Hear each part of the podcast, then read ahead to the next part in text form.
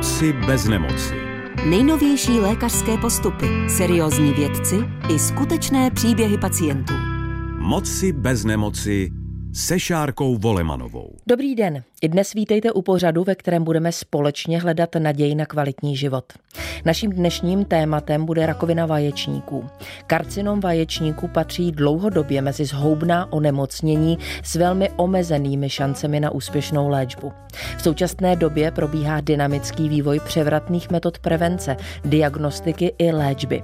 Moderní postupy a nové léky mají velký přínos pro kvalitu a délku života pacientek. Dnes budeme hovořit o novince v podobě biologické léčby, která nabízí nejenom kvalitní život, ale i možnost vyléčení. Poslouchejte s námi. Moci bez nemoci. Pořad o cestě ke zdraví. Mým prvním hostem je lékař. Jmenuji se David Cibula, jsem vedoucím onkogynekologického centra první lékařské fakulty Univerzity Karlovy a Všeobecné fakultní nemocnice v Praze. Budeme se bavit o karcinomu vaječníku, který je závažným onemocněním, ale přesto v poslední době dochází k mnoha posunům ve vědě a v léčbě, které výrazně zlepšují prognózu našich pacientek. Pane profesore, vítejte. Děkuji. Vysvětlete prosím na začátek diagnózu rakovina vaječníků. Eh, je to onemocnění, které zasahuje buď to vaječníky nebo vejcovody, anebo dokonce výstelku dutiny břišní. To všechno, tomu všemu se říká rakovina vaječníků. A je to onemocnění, které naštěstí není tak časté, čili nepatří k těm úplně častým diagnózám zhoubných onemocnění, jako je třeba rakovina prsu nebo rakovina tlustého střeva. E, nicméně patří k diagnózám závažným, protože prognóza toho onemocnění, když vezmeme všechny pacienty, tak e, není úplně dobrá. Když hovoříme o tomto onemocnění, a vy jste zmínil i tu prognózu, která není příliš dobrá, často se dočteme, že se e, rakovina vaječníků častokrát diagnózuje diagnostikuje až ve velmi pozdním stádiu. Proč to tak je? Eh, je proto několik důvodů, ty hlavní jsou dva. Jeden spočívá v tom, že vaječník je skovaný, že se k němu hůře dostaneme, protože je v dutině břišní, nevidíme ho, nedokážeme ho vyhmatat, nedokážeme se k němu dostat jednoduše. A druhý důvod spočívá v tom, že vaječník je umístěný volně ve velké dutině, v dutině břišní, kde jsou taky střeva a další orgány a tam se může volně šířit.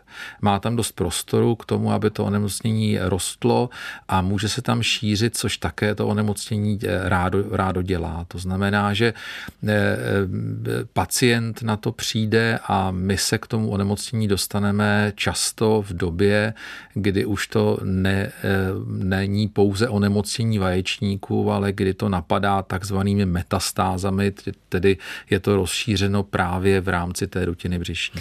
Patří některé skupiny k ohroženým? Čím více eh, dětí žena bude mít, tím čím déle bude kojit, eh, čím později u ní eh, se objeví menstruace, čím dříve u ní menstruace skončí. To všechno jsou faktory, které snižují riziko rakoviny vaječníku.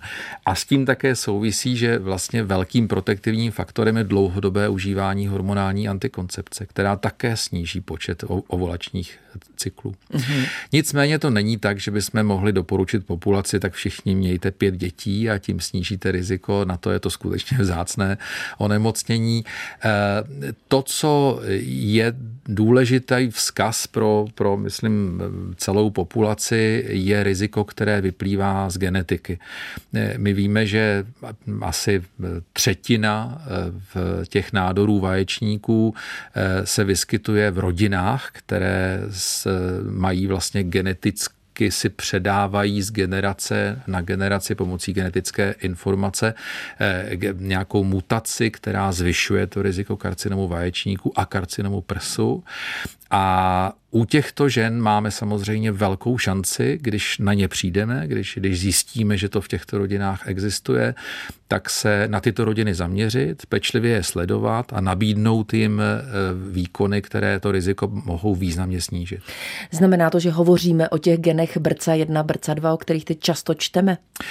No, ta genetika postupuje hrozně rychle, je to fascinující věc a už to zdaleka není jenom o genech BRCA 1, BRCA 2, už jsou to i jiné geny, o který, které víme, že toto riziko zvyšují, ale máte pravdu, ten, ten, ten, ten hlavní objev, který, který byl už před několika desítkami let, bylo, bylo objevení těchto genů, kde řada mutací v těchto genech významně zvýší riziko karcinomu vaječníku a karcinomu prsu.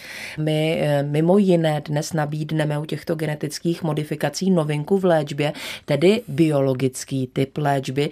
Eh, v čem je jiná, v čem je převratná, co pacientkám nabízí? Ta biologická léčba je léčba, která, která se zaměřuje na něco specifického, na nějaký specifický cíl, který eh, se nachází právě eh, v nádorových buňkách, buď jenom v těch nádorových buňkách, a nebo převážně v nádorových buňkách. Čili když eh, to odliším od té běžné chemoterapie, tak jak jsme ji znali dřív, tak chemoterapie nemá žádné, žádné specifické působení v nádoru chemoterapie působí všude úplně stejně. Zatímco ta biologická léčba by měla eh, se koncentrovat, nebo ten účinek by se měl koncentrovat eh, v nádoru.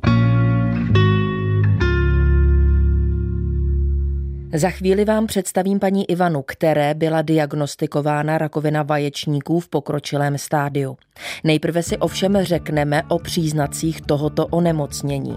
Patří mezi ně například přetrvávající různě intenzivní bolesti břicha a podbřišku, bolesti zad, nadýmání průjmy nebo zácpa, pocit tlaku na močový měchýř a časté močení, zvětšování břicha, obtížné dýchání, pocit krátkého dechu, nevolnost a zvracení nebo únava a snížená výkonnost.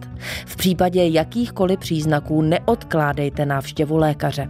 Můžete zachránit svůj život. Moci bez nemoci se Šárkou Volemanovou.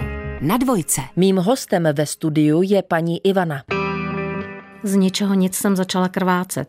Po vyšetřeních mi lékaři zjistili šokující diagnózu. Karcinom vaječníku se zasažením dělohy, celé břišní dutiny a uzlin v hrudníku a tříslech. Tehdy jsem měla pocit, že se znovu nenadechnu. Ivano, vítejte. Dobrý den. Vy jste zmínila krvácení. Kolik vám bylo let a jak to všechno začalo? Bylo mi vlastně 57 let a neměla jsem vůbec žádný problémy, kromě toho, že mě posledním roce bolely záda. Opravdu jsem chodila pravidelně na gynekologické prohlídky, neměla jsem významně žádný gynekologický problém. A to krvácení vlastně přišlo po Silvestru jako úplně z ničeho nic. Začal mě bolet trochu břicho, Jeli jsme do nemocnice, protože mě úporně bolely ty záda. V nemocnici mi píchli injekci na bolest, poslali mě domů, že si mám vyřídit kolečko vyšetření přes svého obvodního lékaře, takže jsem ráno zašla k obvodnímu lékaři a tam jsem začala masivně krvácet. Mm-hmm. Co bylo dál? Já vím, že lékaři vám udělali další a další vyšetření. Co bylo jejich výsledkem? No v podstatě došlo vlastně k vyčištění těch gynekologických cest, s tím, že za 14 dní mi přišel dopis, že se mám dostavit k primáři do nemocnice.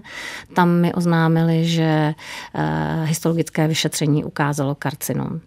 A rovnou mi bylo sděleno, že bych se měla obrátit na nějaké onkogynekologické centrum, že to, z toho jsem pochopila, že to teda nebude asi úplně běžná záležitost, kterou by chtěli odoperovat u nás nakladně v nemocnici. Mm-hmm. Taková diagnoza určitě není jednoduchá věc a, a asi se nedokáže přijmout. Jen tak vzpomínáte, jak vám tehdy bylo, jaké byly vaše pocity? Úplně na začátku musím říct, že vlastně asi moje důvěra v lékaře a v lékařskou péči u nás mě nechala docela v klidu. Že jsem si říkala, ano, diagnoza není úplně dobrá.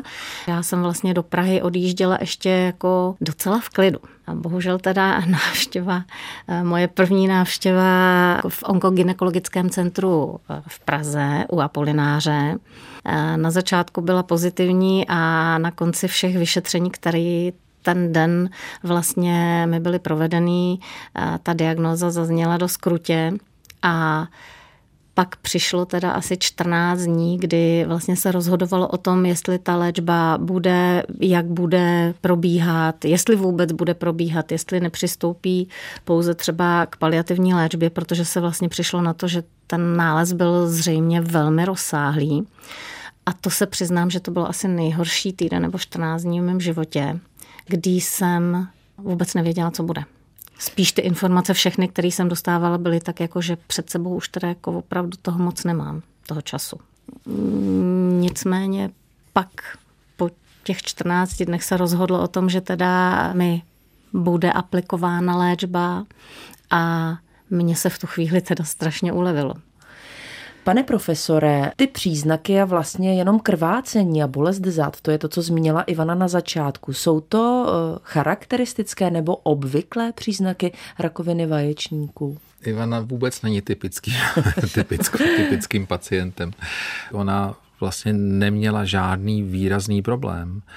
A většinou pacienti, kteří přicházejí v takhle pokročilém stavu onemocnění, že mají metastázy vzdálené, tak to tuší, vědí to. Eh, v podvědomí to vědí, protože vědí, že jim je špatně. Vědí, že jim je špatně už nějakou dobu, že strádají. Většinou cítí, že hubnou, že, že neprospívají. A tak i když to neřeknou, když to nepřiznají, tak to tuší. A když jim to řeknete, tak je vlastně jenom ujistíte v tom, že měli pravdu a že to tak skutečně je. Ale Ivana byla v jiné situaci. Ivana, Ivana byla zdravá. Ivaně, Ivana měla pocit, že je v pořádku a najednou přišla takováhle diagnóza, na kterou skutečně vůbec nebyla nebyla, připravená. Ale zpátky jenom k těm potížím. Eh, krvácení není typickým příznakem. A ty bolesti v zádech se mohou objevit, ale většinou u toho onemocnění skutečně začíná, začíná ty potíže, kromě těch bolestí, tím, že se zvětšuje objem břicha, že se tam tvoří tekutina, že, se, že, se to, že, že to břicho narůstá, že ty ženy ne, nemají chuť k jídlu, že, že ne, že by zvraceli, bylo jim špatně, ale nemají chuť, chuť k jídlu, nechce, čili tím pádem začínají hubnout a to jsou většinou typické příznaky, s kterými přijdou. Ivano, sešlo se lékařské konzílium. Eh, jaké řešení tady následovalo? Jaká možnost léčby vám byla nabídnuta? Vlastně mi byla nabídnuta a okamžitě přijata eh, léčba chemoterapií a souběžně eh, vlastně biologická léčba. Eh, jsem se vůbec nebála. Já jsem tam prostě chodila s tím, že mám vlastně radost, že tam můžu jít, že, že dostávám nějakou šanci. Pane profesore, jak komunikovat s pacientem? Jak mu vlastně takhle těžkou diagnózu vysvětlit, možná nepříliš optimistickou prognózu a nebrat mu naději? No, to je otázka za milion dolarů, jak se říká, eh, protože musíme si uvědomit, že ten pacient je v nějakém rozpoložení, my úplně eh, do hlavy mu nevidíme. Eh, je to pro něj strašné množství informací najednou. My mu musíme sdělit nejenom, jak se to onemocnění vypadá, ale jaké jsou možnosti, co, co je zatím. On samozřejmě chce vědět, chce, chce nějakou tu naději, ale my mu zase nemůžeme dávat s klidným svědomím naději, o, o které nejsme přesvědčení nebo o které nevíme, že mu ji dát můžeme. Musíme si tam zachovat eh, nějaký odstup a zachovat si to, že mu budeme říkat, pokud se na něco zeptá, budeme mu říkat pravdu, tak aby, tak aby ten vztah mezi námi byl vztah důvěry, aby jsme mu nedávali, samozřejmě nebrali naději, ale zároveň mu, mu nedávali falešnou.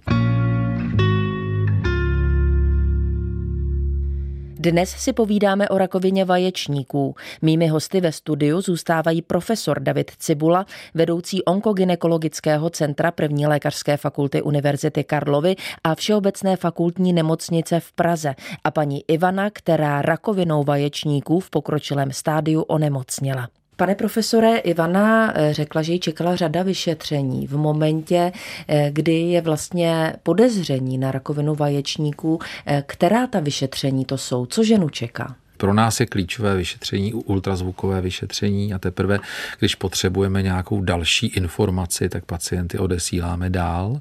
A pokud se nemýlím, tak Ivanu jsme poslali právě pro to podezření z toho, že se jedná o onemocnění v pokročilejším stádiu na PET čili na vyšetření, které vyšetří celé, celé tělo, řeklo by se od krku po patu a vlastně dá nám poměrně přesnou informaci o tom, jestli to onemocnění se nenachází i v nějakých jiných lokalitách.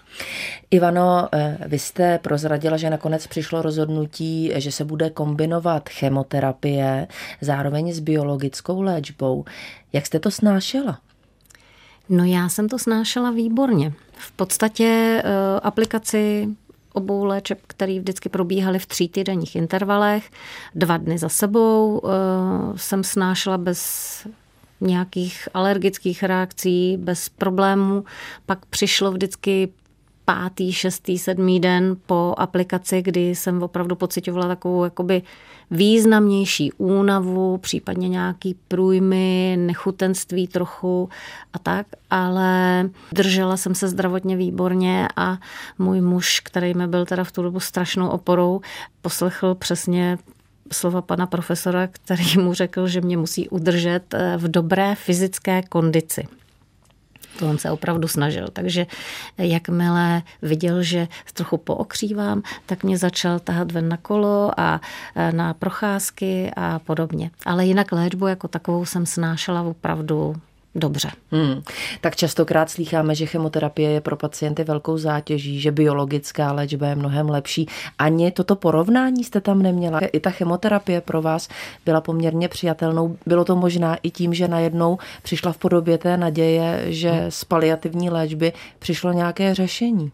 No, to zcela určitě. Pro mě vlastně já jsem se psychicky tou léčbou jako sklidnila. A říkala jsem si, že vlastně mám, mám naději že se toho budu držet, že prostě udělám všechno pro to, abych eh, mýmu tělu pomohla v tom, eh, aby mělo šanci se uzdravit.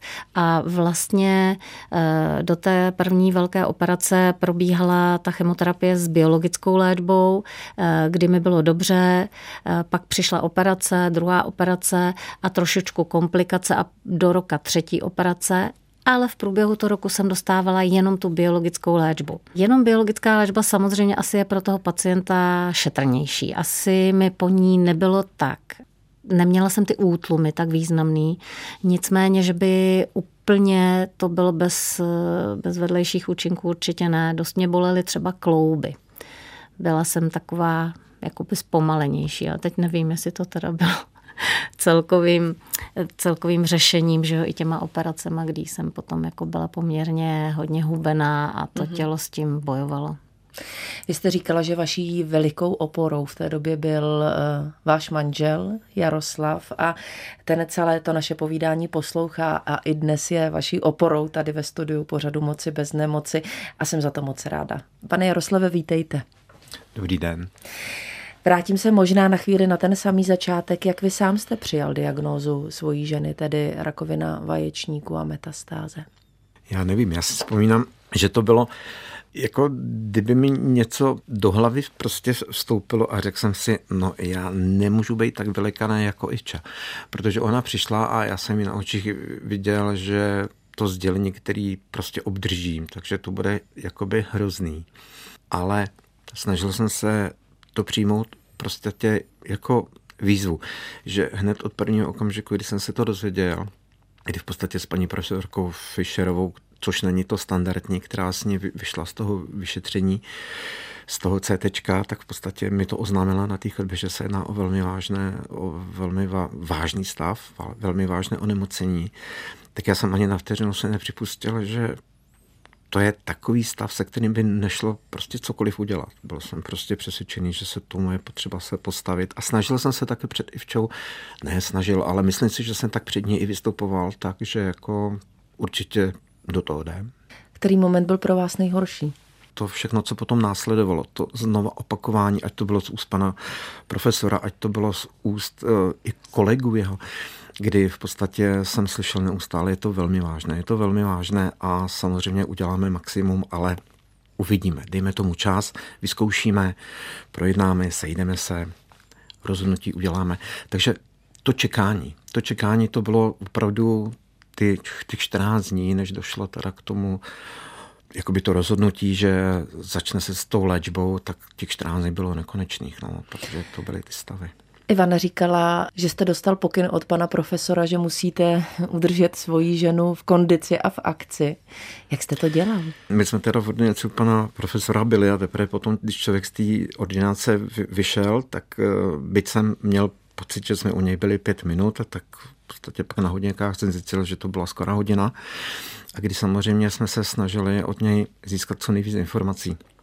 To znamená nejen co nás čeká, co máme dělat, ale hlavně, co pro to můžeme my udělat. Takže to bylo to vstřebávání těch informací a jedna z těch informací samozřejmě byla, hele, nemějte, nemějte si v životě nic, dělejte všechno, co vás baví, dělejte i nadále věci, které vám dělají v tom životě vás jakoby naplňou a pak se obrátil na mě a říká, no a pokud mohu vás o něco poprosit, tak se snažte paní udržet maximálně dobrý kondici, protože v případě, že dojde nějakým operativnímu zásahu, tak je potřeba, aby byla prostě v pořádku, aby nebyla zeslábla, aby nebyla psychicky na dně, aby prostě byla v takové ty kondici, protože ten zásah bude veliký a rekonvalescence bude dlouhá.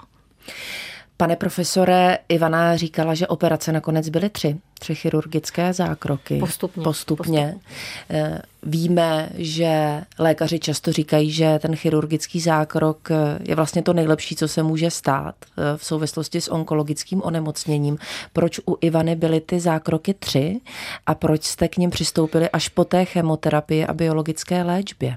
My jsme potřebovali nejdříve ovlivnit to onemocnění, které bylo mimo dosah té chirurgie, což jsme udělali tou chemoterapií a potřebovali jsme vidět, že to onemocnění reaguje, že odpovídá na tu chemoterapii, že ho pomocí té systémové léčby, toho, toho co dáváme do žíly, skutečně dokážeme významně ovlivnit. A když jsme to viděli, mohli jsme přistoupit k, k operaci. Ta operace byla veliká, byla náročná a ty další zákroky byly vlastně zákroky pro různé komplikace. Takže Ivana si eh, zkusila svoje, měla minimálně dvě až tři komplikace po sobě, které vlastně se byly každá trošku z jiné, z jiné oblasti, všechny vyplývaly z toho velkého zákroku, který podstoupila, samozřejmě v kombinaci s tou chemoterapií a s tou biologickou léčbou. Ono to potom všechno sčítá, sčítá dohromady ale díky tomu, že prostě to byl jednak eh, mladý pacient, jednak silný pacient v dobrém stavu a eh, jednak eh, velice pozitivní pacient s rodinným zázemím, tak si myslím, že jsme i tohle to všechno přestáli velice dobře. Ivano, vy jste říkala, že po těch třech zákrocích, eh, které šly postupně, jste zhubla na 47 kg. Cítila jste se velmi vyčerpaně. Asi to fyzicky nebylo úplně jednoduché, o psychice ani nemluvím. Přesto přeze všechno měla jste pocit, že se to prostě všechno obrací k lepšímu? To zcela určitě. Já si myslím, že vlastně jediný, kdy jsem trochu se mi zhouplo ta má víra v to, že to bude dobrý, bylo bezprostředně vlastně po těch prvních dvou operacích, když jsem hodně zhubla, protože tam bylo dost komplikací, jako který opravdu souvisely s tím mým celkovým stavem. A tam jsem se trochu bála, že už to začínám vzdávat.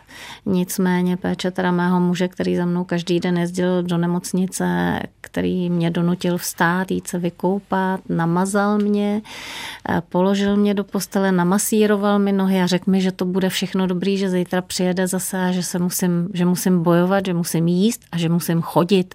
A teď mi vždycky přesně řekl, co, kolik toho musím ujít. Tak eh, jsem vydržela. To bylo asi nejhorší období. A pak už všechny ty mm, další třeba větší operace a problémy s ledvinama a tak, to už, to už jsem dávala úplně, to už jsem dávala úplně dobře a věřila jsem, že to prostě je jenom komplikace, která vlastně přejde. Ivano, jak je to dlouho od těch operací a jak vám je dnes? No v podstatě teď to koncem května byly dva roky od té poslední operace. Myslím si, že jsem se fyzicky dala zpátky do stavu, v jakém jsem téměř, v jakém jsem byla teda před operací. Samozřejmě, že mám nějaké problémy a že určitě ta nemoc můj život e, změnila. Ale cítím se vlastně výborně.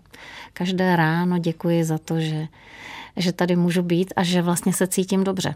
A vůbec si nechci připouštět ani možnost, že by se vlastně to mohlo opakovat. Ale dneska vím, že kdyby se to náhodou mělo znovu opakovat, tak tady mám pana profesora, mám tady jeho kolegy v nemocnici a tam já určitě nesmím zapomenout na to, že nejen lékaři, nejen ta léčba, ale i vlastně ti lidé na oddělení, kteří eh, o nás pečují, jsou prostě úžasní a mají s náma spoustu určitě trpělivosti, přestože mají svých problémů dost, tak ještě s náma vlastně procitují a, a žijí ty naše příběhy.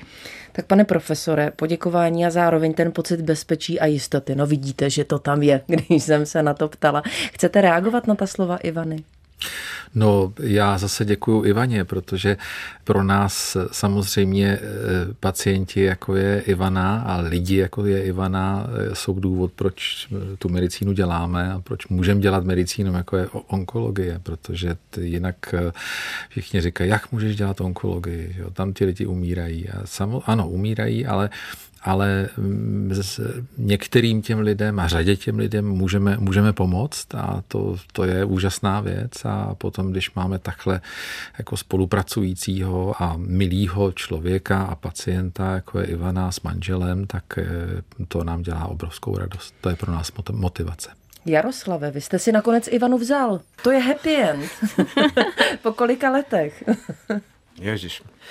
No, bylo to po 20 letech, kdy jsme spolu žili a přiznávám se, že možná všechno to, co jsme spolu prožili v těch posledních třech, čtyřech jakoby, letech, tak, tak nás to k tomu vlastně, nebo mě to k tomu vlastně nějak, nějakým způsobem opravdu nasměrovalo. A řekl jsem si takový to otřepaný, kdy, když ne teď. Takže asi tak. Ivana a Jaroslav eh, se stali hosty dnešního dílu pořadu Moci bez nemoci. Já vám mnohokrát děkuji za to, že jste přišli, že jste se podělili o tu svoji zkušenost eh, a vám oběma hodně štěstí a hlavně hodně zdraví.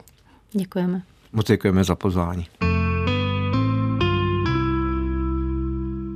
Vám posluchačům Českého rozhlasu Dvojka přeji hodně zdraví, štěstí a naděje na život. Pokud vás zajímají podrobnější informace o novince v podobě biologické léčby rakoviny vaječníků, poslouchejte dále podcast pořadu Moci bez nemoci. Mým hostem zůstává onkoginekolog pan profesor David Cibula.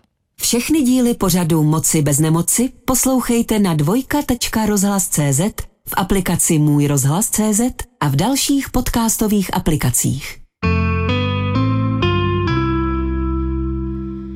Mým hostem ve studiu profesor David Cibula, vedoucí onkogynekologického centra první lékařské fakulty Univerzity Karlovy a Všeobecné fakultní nemocnice v Praze. Pane profesore, já vím, že jste říkal, že těch vyšetření je velká spousta, záleží na typologii toho daného nádoru. Přece jen mm, prozraďte alespoň nějaká, abychom my ženy měli představu v případě, kdy ta genetická zátěž v těchto mutacích je, eh, co nás bude čekat. Optimálně by ta následnost měla být taková, že ta žena, která má to podezření, jde na vyšetření krve, to vyšetření z krve tedy ukáže, že, že je tam e, v nějaká genetická vrozená zátěž. Potom následuje rozhovor s genetikem, který je naprosto zásadní, kde ten genetik e, musí vysvětlit té ženě, o jakou poruchu se jedná, e, které právě onemocnění je ve vyšším riziku. Potom odesílá ženu do specializované ambulance a v té ambulance jí tedy vysvětlí, jak to sledování bude, bude vypadat. U těch nejčastějších eh, mutací se jedná o vyšší riziko nádoru tlustého střeva, prsu a vaječníku, eventuálně orgánů eh, zažívacího ústrojí. To znamená, že ty ženy pravidelně chodí na kolonoskopy, vyšetření, vyšetření tlustého střeva, eh, mamografii, respektive ve střídání mamografie ultrazvuku, ginekologického ultrazvuku a eventuálně ještě ultrazvuku dutiny, dutiny břišní. V momentě, kdy tedy dojde k diagnostice rakoviny vaječníků a e, je to v souvislosti s tou genetickou zátěží a těmito mutacemi, přichází vždycky na řadu ta novinka v podobě té cílené biologické léčby? Úplně vždycky ne. Ta situace se také posunuje, protože to je mm, jako relativně jsou to všechno, všechno nedávné objevy a, a ta léčba je s námi několik málo let a e, i ty indikace se posunují s tím, jak se e, vlastně získávají nové informace ze studií. My máme v tuto chvíli možnost tu léčbu nabídnout e, všem ženám, které mají určitý typ toho, té rakoviny vaječníků v pokročilém stádiu. Ale víme, že ta léčba bude nejúčinnější u pacientek, které mají právě mutace v těch brcagenech, anebo mají podobnou genetickou dispozici, která vlastně funguje stejným mechanismem. Vy jste už na začátku říkal, jaký je rozdíl mezi chemoterapií a biologickou léčbou, tedy že chemoterapie eh, cílí stejně se stejnou intenzitou do všech částí těla. Biologická léčba jde směrem k rakovinovým buňkám. Eh, zkuste prosím popsat, jaký je mezi tím rozdíl ty nádorové buňky jsou na ní nejcitlivější, protože v sobě obsahují tuto, tuto mutaci a proto jsou také nejvíce křehké a jsou, a jsou nejcitlivější. Udělá s ním to, že ty buňky nádorové eh, nepřežijí. To znamená, že tak, jak se dělí, tak tak odumírají. A tím vlastně dochází k léčbě. Tato biologická léčba se podává jakou formou? V případě této biologické léčby mluvíme o takzvaných PARP inhibitorech. Eh, je tam i velice mm, dobrá cesta podání, podává se perorálně, čili, čili do úst a jsou to buď to kapsle, nebo modernější tablety. V dnešní době už máme k dispozici vlastně u všech těch žen eh, podání v podobě, v podobě tablet a a u této biologické léčby skutečně eh, je tolerance velice dobrá, protože způsobuje poměrně malé množství nežádoucích účinků. Eh, jenom bych chtěl říct, že eh, ono to není tak, že by byla buď to biologická léčba, a nebo chemoterapie. Že ve většině případů to jde ruku v ruce. Čili jedna věc by bez druhé nestačila a je to kombinace chemoterapie a biologické léčby. Tedy pacient si bohužel nemůže odpustit eh, ty toxické projevy chemoterapie, které jsou. Vy jste zmínil malé množství nežádoucích účinků v souvislosti s tou biologickou léčbou. Které to jsou? Jsou to zejména poruchy krvetvorby, které my sledujeme tak, že vlastně vyšetřujeme v průběhu té léčby opakovaně krevní, krevní obraz a může to být i zvýšená únavnost, může to být eh, nevolnost, eh, zvracení, mohou to být průjmy. Eh, každá ta biologická léčba je trochu jiná. Pod biologickou léčbu dneska patří i léčba imunologická, která potom má zase úplně specifické, specifické příznaky a někdy ty příznaky mohou být ještě výraznější než u té chemoterapie. Poslední otázka, pane profesore. Vím, že jste říkal, že eh, rakovina vaječníků se většinou odhalí až v pozdějším stádiu. Vysvětloval jste také proč. Přece jen prevence je důležitá. Můžeme pro sebe my ženy něco udělat, eh, abychom se nedostali do těch eh, pozdějších stádií a větších komplikací? Hmm. No, v zásadě dvě věci. Ta jedna, eh, není to bohužel žádná, žádná jako mm, zázračná rada, ale eh, jedna z těch věcí je nezanedbávat se. A pokud se u člověka vyskytne změna zdravotního stavu, kterou bych takhle široce nazval, na kterou prostě nemáme jinou odpověď. To znamená, že začneme chřadnout, začneme hubnout a přitom nechceme hubnout a změní se to, že přestáváme mít chuť, chuť k jídlu a změní se charakter stolice, objeví se nějaké krvácení nepravidelné, objeví se krev v moči, krev ve stolici. Prostě to jsou všechno varovné příznaky a u většiny těch pacientů, kteří přicházejí s nádorovým onemocněním, zjistíte, že tohle to už x měsíců trvá. U někoho někoho tři měsíce, u někoho rok. A to může být naprosto zásadní doba pro to, kde se vlastně dojde ke zlomu od onemocnění, které je vyléčitelné, k onemocnění, které je pouze léčitelné, ale už není vyléčitelné. A druhá věc souvisí s tou genetikou, to znamená podívat se do svých rodin a zamyslet se nad tím, jestli eh, tam není nějaká, nějaká zátěž, to znamená, jestli se tam nádorová onemocnění eh, neopakují. Já dneska už je doopravdy tragédie vidět, že k vám přichází pacientka s pokročilým ovariálním eh, karcinomem vaječníku, která vám řekne, že její sestra má karcinom, měla karcinom eh, prsu a, a druhá sestra karcinom prsu a maminka karcinomu vaječníku. Čili ta, ta, ta diagnoza je jasná. Tam je jasné, že v té, v té rodině něco probíhá. Už dávno jsme to měli vědět. Kdybychom to věděli, tak bychom u této ženy odstranili včas její vaječníky vejcovody a to onemocnění by vůbec nemuselo vzniknout. A to je skutečně obrovská škoda, je to vlastně tragédie, které můžeme předejít. Pane profesore, děkuji za návštěvu u nás ve studiu v pořadu Moci bez nemoci, za to povídání, za tu naději na života, také za ten důležitý apel, který jste přidal na závěr. I vám samozřejmě, ať se daří a hodně zdraví. Byl to velice příjemný rozhovor. Děkuji.